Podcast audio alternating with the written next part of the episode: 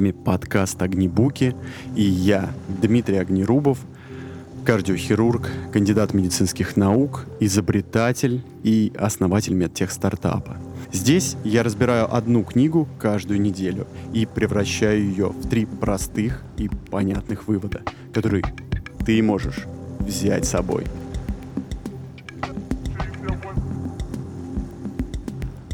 Сегодня 13-й шаг на пути к саморазвитию и разбор книги «Маркетинг без бюджета. 50 работающих инструментов» Игоря Мана, одного из сооснователей книжного издательства «Манн, Иванов и Фербер», которая, надо сказать, выпускает исключительно практичные и полезные книги, что я, конечно же, возьму себе на заметку, чтобы случайно не нарваться на книгу вроде «Несы», на которую я один раз нарвался в другом издательстве. Сегодня вас ожидает три вывода: клиентоориентированность, как ее внедрить и кто про нее должен сказать вам. Второй — как сделать, чтобы ваша компания была самой лучшей для клиента. И третий — как писать письма и делать презентации, чтобы их слушали и читали. Благодаря книге я решил немного изменить структуру подкаста, поэтому, дорогой слушатель, подписчик, пожалуйста, поставь оценку, если ты слушаешь этот подкаст в Apple подкастах, или лайк, если ты это делаешь на Яндекс.Музыке или ВК-подкастах. Это будет значить очень многое для меня и поможет, чтобы о подкасте узнали больше людей. И начнем по традиции с вопроса, почему я начал читать эту книгу. Как ты знаешь, у меня есть компания Newman Technologies, и я произвожу медицинские изделия, браслеты для остановки кровотечений. Передо мной встал большой вопрос, а как продвигать медицинское изделие на рынке? Понятно, что скоро я столкнусь с этой проблемой, и мне нужно было понять, а как организован маркетинг. Я же не могу просто нанимать какого-то человека, маркетолога или другого продукт-менеджера какого-нибудь, не зная сам, а какие этапы и точки контакта можно модифицировать, чтобы любой врач захотел купить мой браслет. Я решил обратиться к этому гуру маркетинга, как он сам про себя пишет, и 100% не прогадал. Пролог. Один раз не система, а вам нужна система. Вот такой короткий пролог. Ну что, первый вывод. Клиентоориентированность внедряется, а не приобретается или прививается. При этом, чем меньше давления, тем хуже внедрение и результат. Для меня это было некоторым откровением, честно говоря. Мне всегда казалось, что это исключительное желание каждого сотрудника помочь клиенту, но вот со стороны управленца, да, надо оказывать жесткие меры. Не меньшим откровением было то, что клиентоориентированная компания, об этом должны говорить не вы, не ваша компания, а клиенты. А вы просто молчите и работаете для них. Мне кажется, это супер правильный и супер практичный вывод. Создавать, внедрять жестко, но создавать лучший сервис.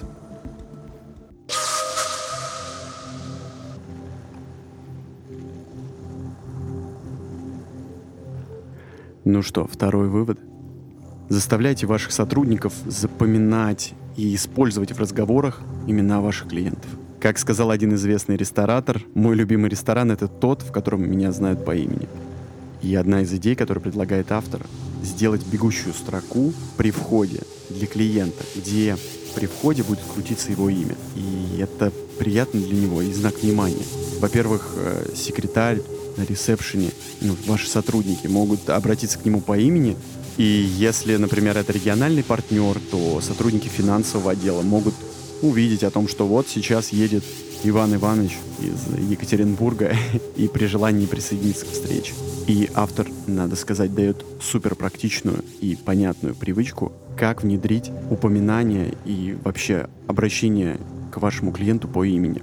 Запишите себе в блокнот перед переговорами числа от 1 до 10. И каждый раз, когда вы упоминаете имя своего клиента, просто зачеркивайте одно число за другим. Если вы зачеркнули все 10, супер, вы, можно сказать, бог. Я такой вывод себе совершенно точно возьму. Правда, я не знаю, как отреагирует клиент, да, что я буду что-то зачеркивать, я буду говорить Дмитрий, зачеркнул. Да, возможно, это будет нелепо со стороны, но все же я попробую обязательно в будущем. Может быть, это совершенно точно, я вообще не знаю, совершенно ли точно это будет полезно. Хочется в это сильно верить. Сегодня я хотел бы прорекламировать сам себя, а именно 6-й выпуск подкаста на книгу этого же автора, Игоря Мана «Продает каждый», в котором отлично сказано, как организовывать процесс продаж у себя в компании и как это сделать так, чтобы участвовал каждый сотрудник, и это было эффективно. 3-й вывод. Пишите для одного человека. Простое и эффективное правило. Не пишите «уважаемые господа», «дорогие клиенты», а я пишу обычно «уважаемые магистры» или «дорогие коллеги». Это дежурная фраза. Они все равно не сгруппируются, не сгрудятся все вокруг вашего письма, чтобы читать его сразу всем вместе. Это супер практичный вывод. А кроме этого, вы написали большой текст, хотите его отправить вашему клиенту. Как говорил Марк Твен, выбросьте каждое 3-е слово. Это придаст тексту удивительную живость. Сардоническая такая улыбка Марка Твена, я себе представляю ее. К тому, что не обязательно писать широко, объемисто. Все равно это никто не будет читать. Скорее всего, ваш клиент потеряет интерес на 15-й секунде. И я себе это взял на заметку. Теперь мои самые длинные сообщения должны умещаться в 140 символов. Да у меня у самого нет, честно говоря, времени, когда пространное какое-то письмо, я обычно читаю начало и конец. Ну, может быть, еще подпись с уважением. И все. Так чем мои клиенты хуже меня? Я думаю, они даже лучше. Мне им надо что-то продать, например. Теперь серия практических и эффективных техник. Модерируйте комментарии в своем блоге. Если вам кажется, что пост или запись дурацкая, глупо, идиотское, смело удаляйте его. А я всегда боялся, честно говоря. Теперь буду точно. В комментариях под шотсами или тиктоками. 2. Делать интригу будущего продукта. И поэтому я воспользуюсь этим советом и сделаю анонс своего будущего выпуска подкаста. Это будет книга «Как привести дела в порядок» Дэвида Аллена. Ну и 3. По результатам книги я понял, что надо сделать и доработать этикетку на свой браслет для остановки кровотечения. Оставлю его внизу в телеграм-канале. Я добавил в нее логотип и видеоинструкцию по применению. Пожалуйста, выскажите свое мнение по совершенствованию этого продукта. Ну что, эпилог. Лучшее 15-минутное выступление – это то, которое заканчивается на 13-й минуте. Вспомните слова Вольтера. Секрет быть скучным состоит в стремлении рассказать все. Поэтому на этом и закончим подкаст. Спасибо вам за время, которое вы были с нами. За музыкальный дизайн спасибо Павлу Филоненко. Так, надо идти. Ну все, привет.